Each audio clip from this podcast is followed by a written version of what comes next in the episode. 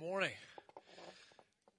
I had so much fun writing last week that I thought I'd do it again, and and it doesn't matter that I got several comments about bad handwriting, so we'll go for it.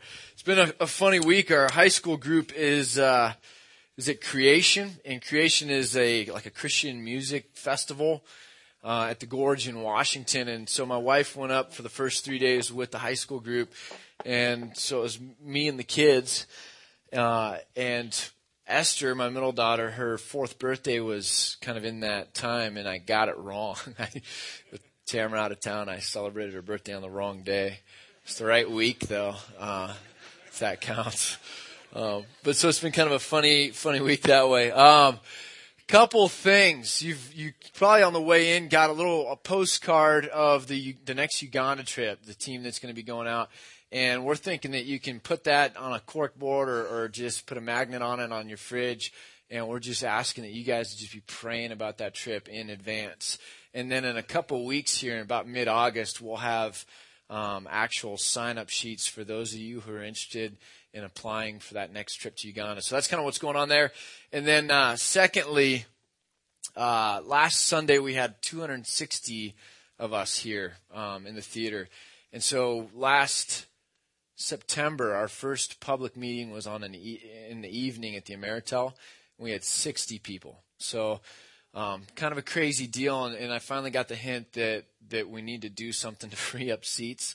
And so probably on August the 19th, uh, either we'll be in a bigger theater if Regal will let us, or we'll probably be um, pioneering an 8 o'clock service for those of you who like to suffer for God. Uh, and so you'll be hearing more about that. But so just if you're crammed or if uh, if mom is sitting with one kid in one area and dad's sitting with another kid in another area, we apologize and and that's going to be changing here soon. And and we'll just try to start up another service and get going that way. So, a couple things that way, but let's go ahead and pray, and then we'll dive into James. Uh, Father, just asking that you would be with us this morning, that you would somehow touch our hearts to, to allow us to know who we are in light of who you are, that we would understand this whole life of ours just a little bit better, and that coming out of here, we would just have an excitement to live as Christians, as followers of Jesus Christ. And we pray this in Christ's name. Amen. Uh, so, James, we're in the book of James on week, uh, I'm not sure. It's, uh, we've been in it for quite a while. And we're doing kind of the second week on faith and works. Faith and works. And that's chapter 2, starting in verse 14. And if you remember, James is probably the first New Testament book written. It's probably the oldest of the New Testament books. So this is really early in the life of uh, the faith community there in the New Testament after Christ. Um, and James is writing to a scattered uh, populace, to lots of people, kind of as a, a pastor would write to uh, a whole bunch of different churches, one letter, one generic letter. And I kind of hope that you're getting the chance to read through James and experience it for yourself. It's called wisdom literature because it is so practical. And so it, it kind of fits in there with the book of Ecclesiastes and Proverbs and other books that are in that wisdom literature category. And this chapter here, we talked about it being one of the most discussed and debated paragraphs or sections of Scripture, of all of Scripture, for the last 2,000 years. And so let's go ahead and read it, and then we're going to recap a little bit. Starting in verse 14 uh, of chapter 2, it says this What good is it, my brothers? If a man claims to have faith but has no deeds, can such faith save him? Suppose a brother or sister is without clothes and daily food. If one of you says to him, Go, I wish you well, keep warm and well fed, but does nothing about his physical needs, what good is it? And in the same way, faith by itself, if it is not accompanied by action, is dead. And just to recap a little bit where we were at last week, if you remember, we kind of made a distinction between cheap grace, which really wasn't grace at all, and costly grace. And, and on the back of your bulletin today, there's a paragraph from Bonhoeffer kind of talking about that. But cheap grace is treating uh, this relationship with God as if it's 99 cents with an X through it, and it's like God is so desperate for us just to take and say, sure, God, I believe you exist, that he's almost willing to just give it away and then it doesn't really matter and nothing really matters after that. He doesn't care. And that's not the picture at all we get. In John chapter 6, Jesus uh, talks to his this big group that's following him, and he starts talking about, "I'm the manna sent down from heaven. I'm like the old the manna in the Old Testament with Moses that fed people, and and I'm that manna, and you got to eat me." And he's talking this kind of weird language, and half of the people leave, or so many of the people leave that he even looks at his best friends and says, "Are you going to leave too?" And Jesus never put an X through the price of a relationship with him or a relationship with God and said, I'm just so desperate to sell this or give it away. Just, just please, just take it, just have it. Nothing else matters. That's, it's a cheap view of grace. And it's a, it's a view of grace that we, I think, see in our culture all the time. People go around calling themselves Christians and we look at them we're like, well, you, you don't look any different than anybody else. What, what's Christian about you? And those people have a view of grace that's just cheap grace. I can just say I'm a Christian, say yeah, and kind of um, acknowledge it, take it for 99 cents with the you know the X in it, and that's good enough. And what James is saying is no, grace is costly. That kind of grace, that cheap grace, isn't real grace. And so he says that that kind of faith, faith without works, is dead. Okay, so we talked about a little bit more. How did that cheap grace get in there? And we drew a little picture. Um, other side and uh, and it was this kind of deal that everybody's uh, or a lot of people have seen to illustrate our relationship with God. God is over here, and man is over here. And because of sin, we're separated from God. And so the cross of Christ is that bridge between man and God. And I said this is really helpful on one level because Jesus was the sacrificial lamb. He died for us. Uh, the whole idea of him being on the cross was so that sin would be paid for and that man could be with God. But I said this also brings in a problem, and the problem is this. We get a view where as we move across this, now Jesus is behind us, and it's just us and God, and, and, and everything's kind of done, and it makes a cheap kind of picture of who Jesus in, is in our life. And so, if you'll turn with me, at the very end, we brought this up, and I want to look at it a little bit. I'm just kidding. Um, my Bible. All right, in uh, Genesis, turn all the way back to Genesis chapter 28. Genesis 28. And it's the story of Jacob and so in Genesis 28, and beginning in verse 10, we read this. Genesis 28:10. Jacob left Beersheba, and he set out for Haran. And when he reached a certain place, he stopped for the night because the sun had set. And taking one of the stones there, he put it under his head, and he laid down to sleep. He had a dream in which he saw a stairway resting on the earth with its top reaching to heaven and the angels of God were ascending and descending on it. So the idea of the dream is, is uh, Jacob is down here sleeping on a rock. Heaven is up here, and he sees a ladder, a stairway. Um, and he doesn't climb that stairway, but angels are ascending and descending on that. A bridge has been opened between heaven and earth, and the ministering angels are allowed to connect um, this man or, or earth and heaven, and they're kind of going up and down that way. Does that make sense? Okay. Now turn to John with me. The Gospel of John, fourth book in the New Testament, John chapter 1. And this is early in the ministry of Jesus, and Jesus is kind of calling some of those original followers. So, John chapter 1, we'll start in verse 47. When Jesus saw Nathanael approaching, he said of him, Here is a true Israelite in whom there is nothing false. Right? I'd love to have people say that about me someday. You know, like, here is the real deal. I love that. How do you know me? Nathanael asked. And Jesus answered, I saw you while you were still under the fig tree before Philip called you. I, I prophetically was able to see you, Jesus is saying. And Nathanael declares, Rabbi, you are the Son of God. You are the King of Israel. He's just so ready to believe that Jesus kind of prophesies or tells him who it was. Uh, Nathaniel was under a tree, and his brother kind of comes up, uh, or his friend kind of comes up, tells him, You got to come meet this man, Jesus. And Jesus says, I saw you under the tree before so and so even come and told you where I was. He's like, Wow, you know that? Wow, you are the Son of God. And Jesus marvels at his faith, and this is how he replies You believe because I told you that I saw you under the fig tree, just such a small little thing? You shall see greater things than that. And then Jesus added, I tell you the truth, you shall see heaven open and the angels of God ascending and descending on the Son of Man. There's only two verses in the whole Bible where angels ascend and descend. The one we just read in Genesis, and then this one with Jesus.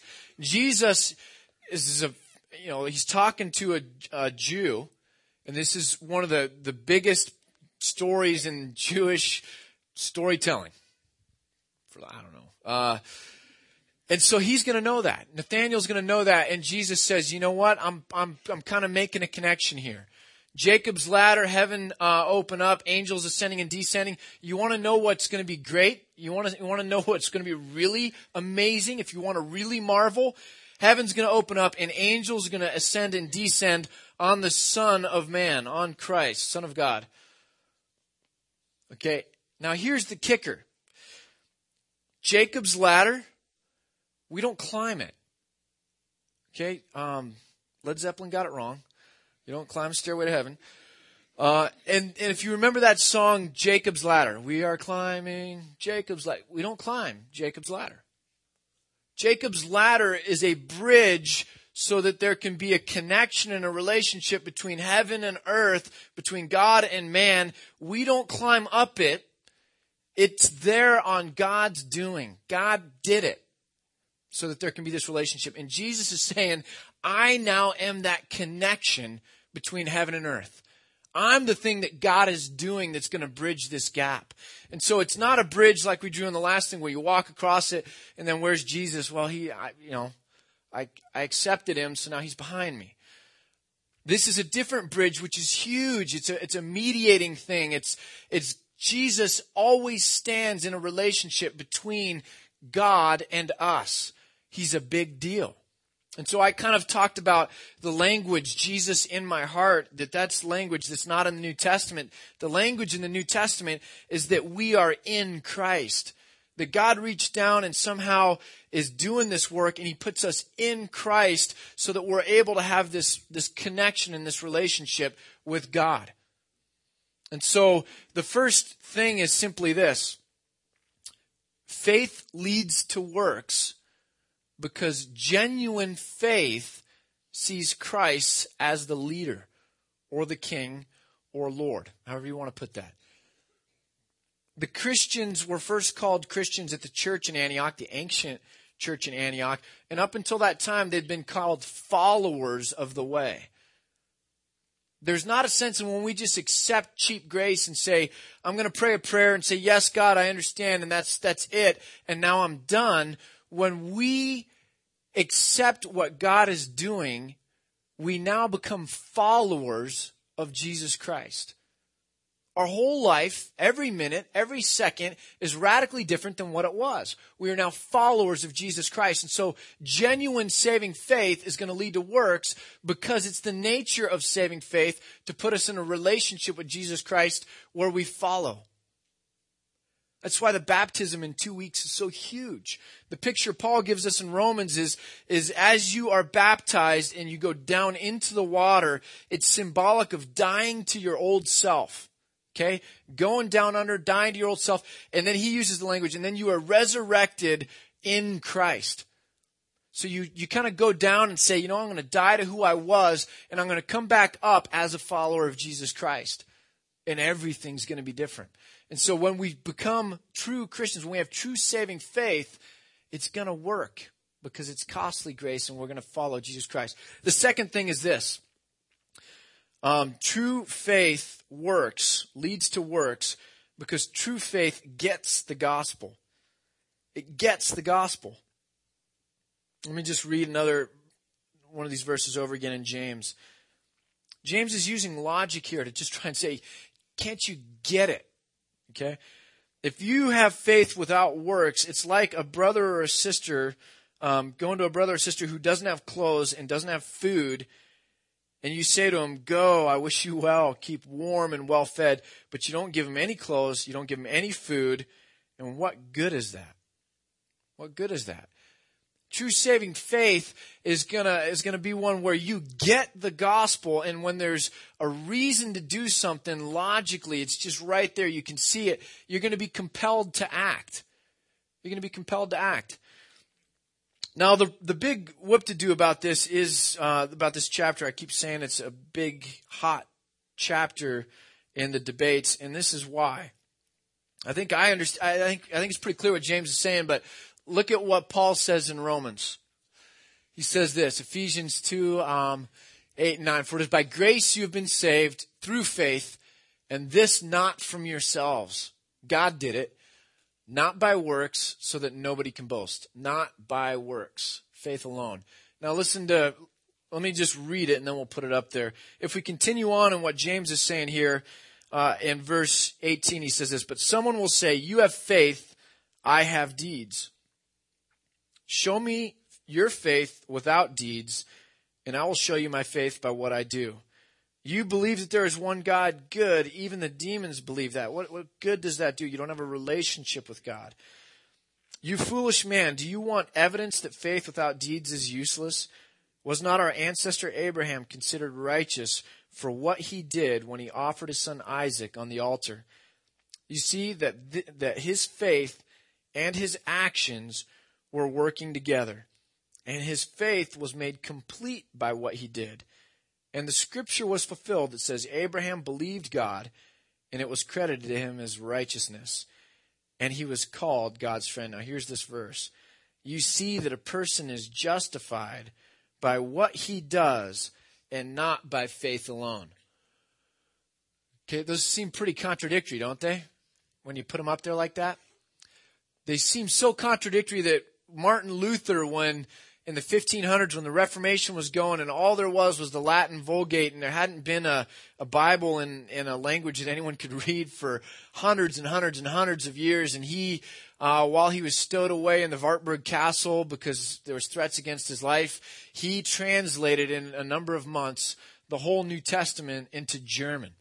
And then he went on and translated the whole Bible. Now here's what Luther did. Luther came to understand the true nature of, of salvation by faith alone, by grace, because he was a professor and he was, uh, and he, uh, Wittenberg, there's a little castle church and, um, the guy that owned it wanted to have this big university because Germany has always been about the intellect. So he started it. Luther comes there. He's teaching theology and he goes through the book of Romans and Ephesians and sees these verses about faith alone and it's not by works.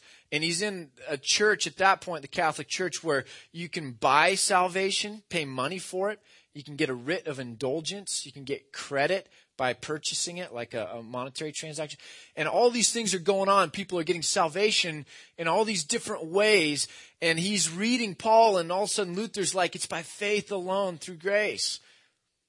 Okay, it, it, was so huge for him that that realization changed him completely and touched off the whole Reformation where the, all of Europe kind of splits into two. Okay, that's no small thing in Luther's life. And so then when he gets to James, how do you think Luther felt when he says, when he reads, it's not by faith alone? Freaked Luther out. So when Luther was writing the German New Testament, he called James a right strawy epistle. Strawy as in like thorny, I don't know what to do with it. And he put it at the back of his German New Testament in an appendix. Okay, he just, I don't know what to do with this. And so he shoves it off the side. Okay, so this is no small issue. Now, the, I think, um, we can leave these verses. I think when we understand what James is saying, though, we understand the context of the whole book of James. When James is talking about works, he's not talking about earning God's favor. Okay, when Abraham took Isaac and was going to go sacrifice him, he was responding to something that God had told him to do. God said, Go sacrifice your son and, and I'll, I'll make a way out. Abraham says, I trust you, God. Takes his son and he goes and does this. And so in Genesis it says, God considered it, counted it righteousness what he did because of his faith. Abraham wasn't going and doing something to earn God's favor. He was acting out of his trust that he had a relationship with God already. Does that make sense? What Paul's talking about is your works, your good deeds. If you think you're a good person, okay, remember sin and the other diagram down here? You might be a good person, but there's still sin. You can't work your way to heaven. You can't climb Jacob's ladder. You can't earn salvation by working. You can't do it.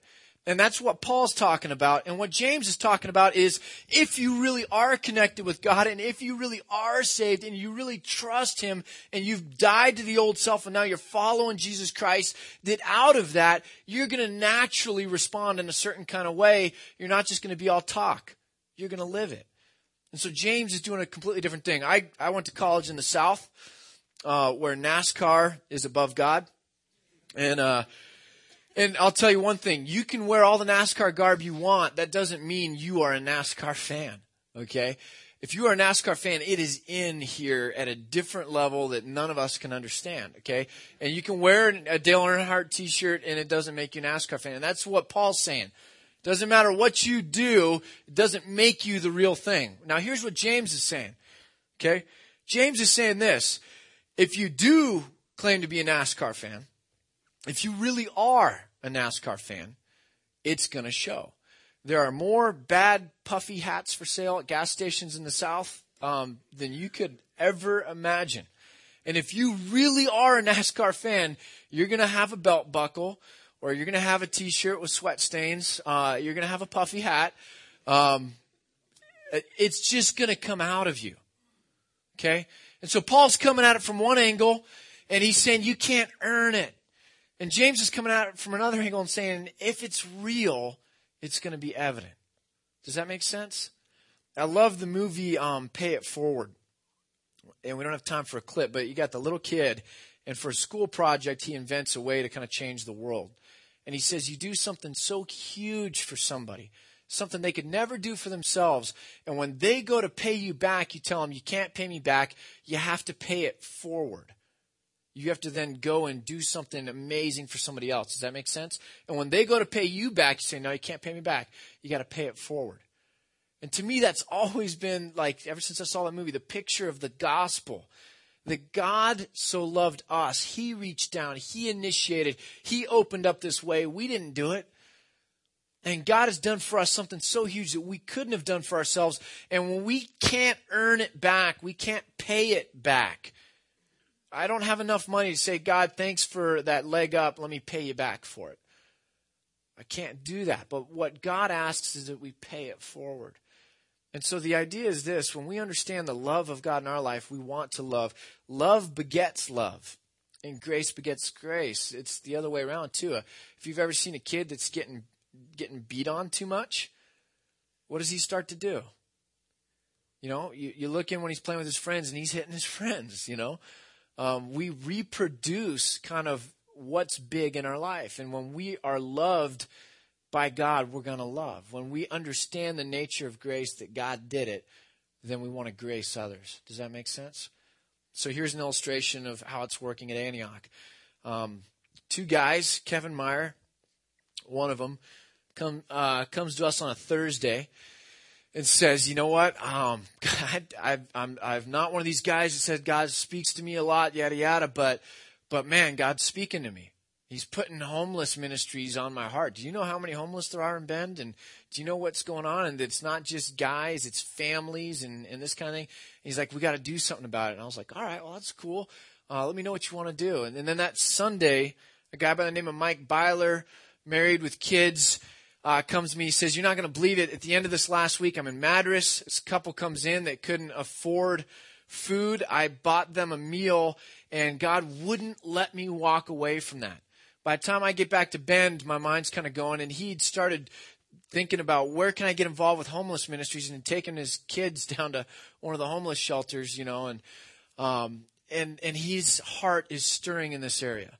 And they don't know each other. And so we said, wow, all in four days, we said, Mike, here's Kevin, and Kevin, here's Mike, and you guys get together and talk. And so they get together and start talking, and then Brandon Reynolds jumps in on the mix, and they, they've now created this ministry called The Bridge, which is bridging people in Antioch with a heart for meeting people's needs and then the needs that are out in the community that need to be met. Does that make sense? And so they're going to serve as this kind of a bridge.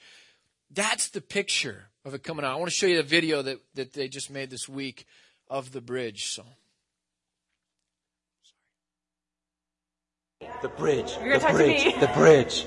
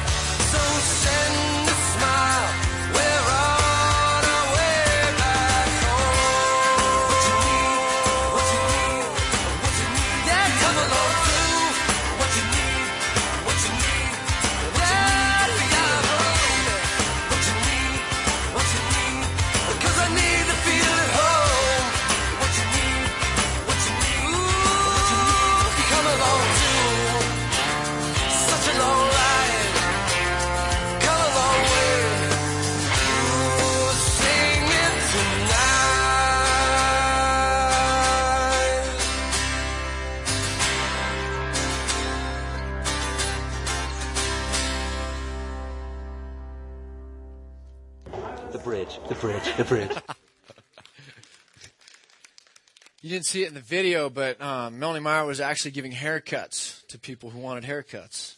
Let me just read you something else. This is uh, our middle school ministry. Linda took the families, the kids, and parents to the Bethlehem Inn this past uh, week and sent me this email. We rounded up the troops, about 20 middle schoolers, a good handful of siblings and parents, and a group from the realm, about 35 people total. And we met at the Bethlehem Inn to grill up some sweet barbecue for the 30 to 35 people making home at the Bethlehem Inn.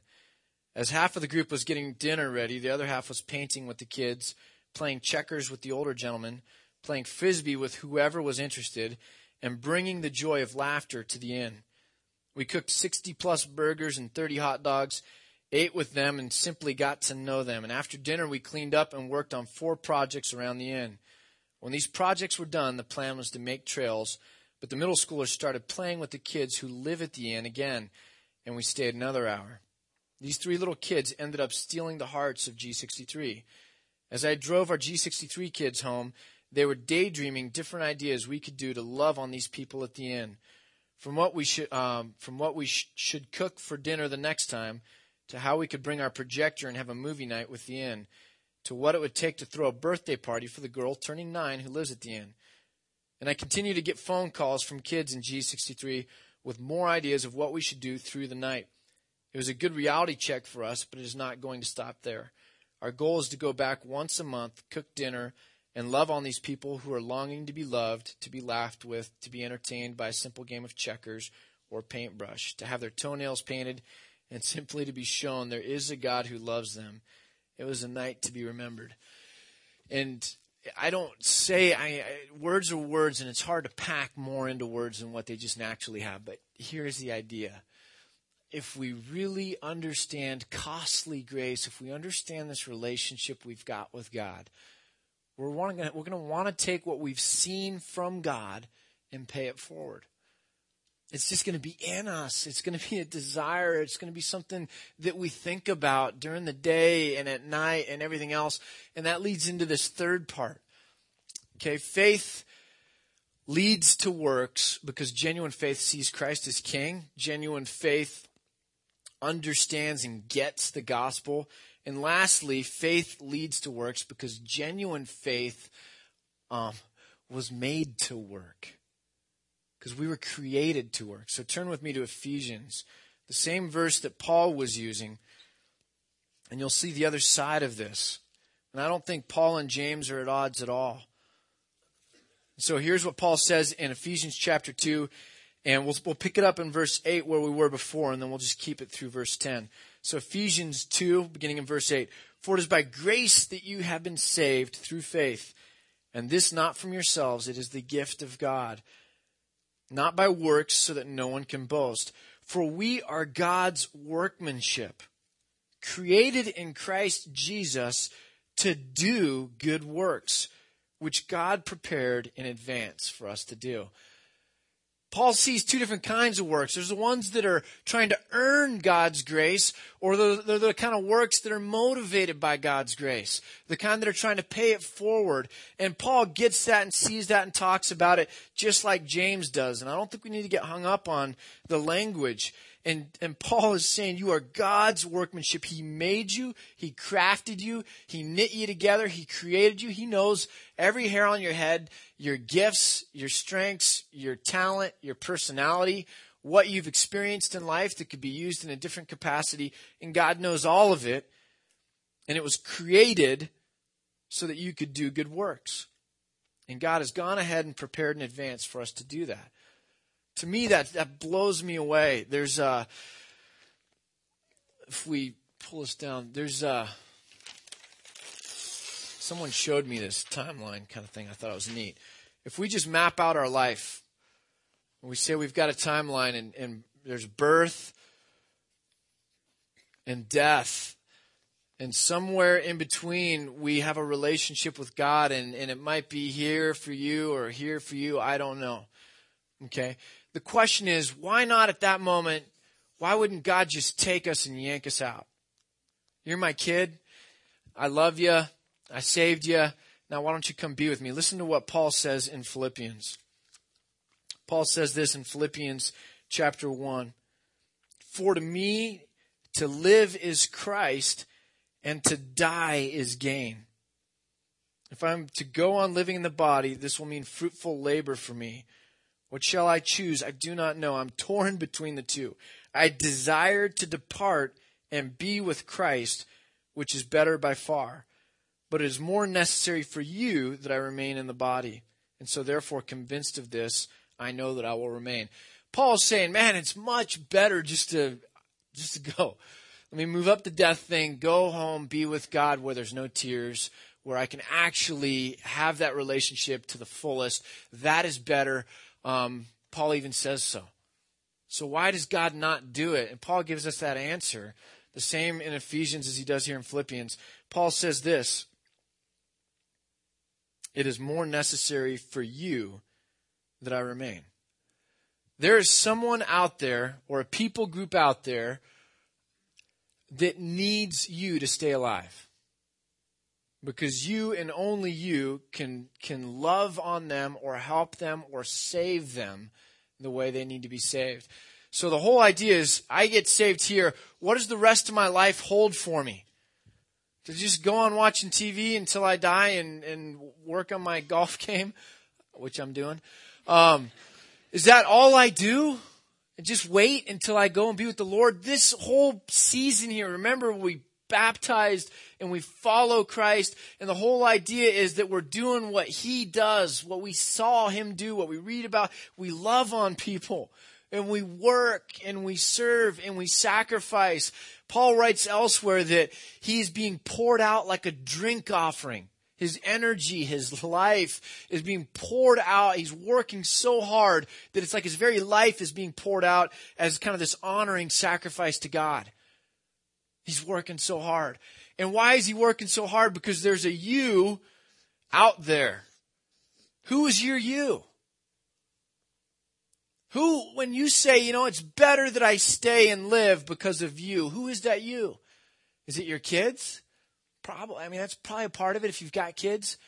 If it's not your kids, then who is it?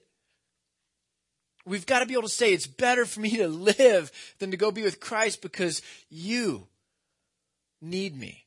Who is your you? And that to me is the whole idea of in America, we just, we get all messed up and we don't look like Christians because we don't have a purpose. We don't understand that we're here to work and here to save somebody that needs us. And, and so we just kind of flounder. When I was in college, I led a, when I was in seminary, I led a college group. And the, the college guys, Christian college, but the college guys in our group were struggling. I mean, they were dying with temptation and habits and things they just couldn't deal with. And I remember I went to one of my mentors and I said, well, I'm lost. How do I deal with this? How do I help these guys? And he says, put them to work. I said, what do you mean? He says, most sin, most temptation is a byproduct of too much time. And of course, at that moment, I, I had a flashback to mailbox baseball when I was in high school. And I said, yeah, I, I see that too much time on your hands um, leads to trouble. You know, high school guys are a great example of that. Uh, and he says, put them to work. If they fall into bed exhausted every night, if their mind, when they're idle, is is rolling around and around with ministry and how to make something happen, they're not going to struggle with temptation. They're not going to struggle with these habits the same way that they are when they're just sitting around idle. And I've found that to be true. And I think what we've got to call Christians to do, what we've got to call each other to do, what we got to call ourselves to do is realize that when we get up out of those baptism waters, that we are following Christ and our life is no longer our own. And we're here for a purpose to do good works, to meet needs, to pay it forward, to love on people, to be involved in the kingdom of God on earth. And so here's the other thing, lastly, that bugs me. Um, we teach our kids here, I've got three little girls. When we're talking about Christianity, almost all we talk about is heaven and hell. Everything seems to have to do with the afterlife. Do this, heaven, do that, hell. Um, and we talk, everything points all the way to here. And it brings up a lot of weird questions that are hard to answer. Uh, especially for my six year old. And I think we've got to do a better job of calling people to the earth. God's got us here, and it's not an accident, and we have a reason for being here. The Lord's Prayer is, Your kingdom come on earth as it is in heaven. Your kingdom come, your will be done on earth as it is in heaven. We are the agents of change. We are the ones who, who God works through us to love on the people that He cares about. Why do people matter to us? Because people matter to God. And God uses us to show His love to them. We have a purpose for being here in this life, and we need to teach our kids better. We need to teach each other better that you have a reason for living. Who is your you? What is your ministry? What is the calling that God's putting on your heart? If it's not Bethlehem Inn, then what is it? What human rights justice issue out there is God shedding tears over that you need to wrap your heart around and go, you know, it's such a huge thing. It might take me 20, 30 years to deal with this. Where do you want to start investing your money to make a difference other than just what we can get? Because we're raised in a culture as Christians, as Americans, where everything is about what we can get. And what this basically teaches us is we are here to give. We're here to give. It is better to give than to receive. That is why you are here. That's God's purpose for your life. If you've ever sat down and prayed, God, I wish I knew your will for my life. I, I look at all my circumstances. I'm, I'm either single or I'm married or I'm not, but I'm just confused. I want to know your will for my life. At least at this level, I know that God would say to you, my will for your life is for you to do the good works that I've prepared in advance through Christ Jesus for you to do. I want you to work with me so that we can fellowship and make a difference. My will for your life is that you would do the good works, creating it in advance for you to do. Let's pray. Father, uh, it, living out the Christian life is not easy. It's lonely. The answers are sometimes hard. You're not always going to answer us the way we want to be answered.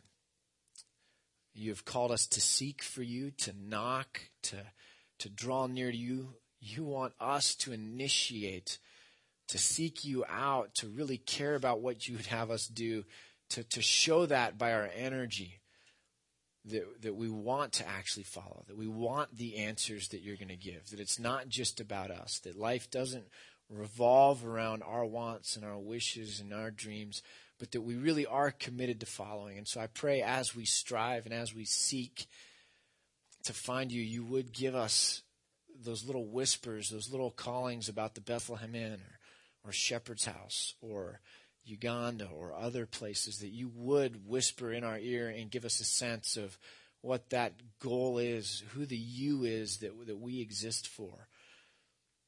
Father, we want to do that not just to earn anything. We know we can't earn your love. We can't climb a ladder. We do it because we are compelled by your love for us to go and do this. We're compelled. We're motivated. We're driven. Father, just pray that you would make that big in our hearts and somehow that that would just light a fire.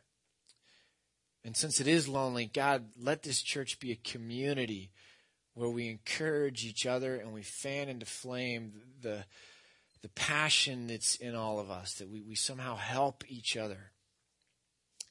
Because it's better two and three and, a hundred, two, and whatever is better than one. And we thank you for giving us a community to walk with. In Christ's name, amen. We're going to take the offering now. So if you've got that uh, slip, just go ahead and drop that in the offering basket. So.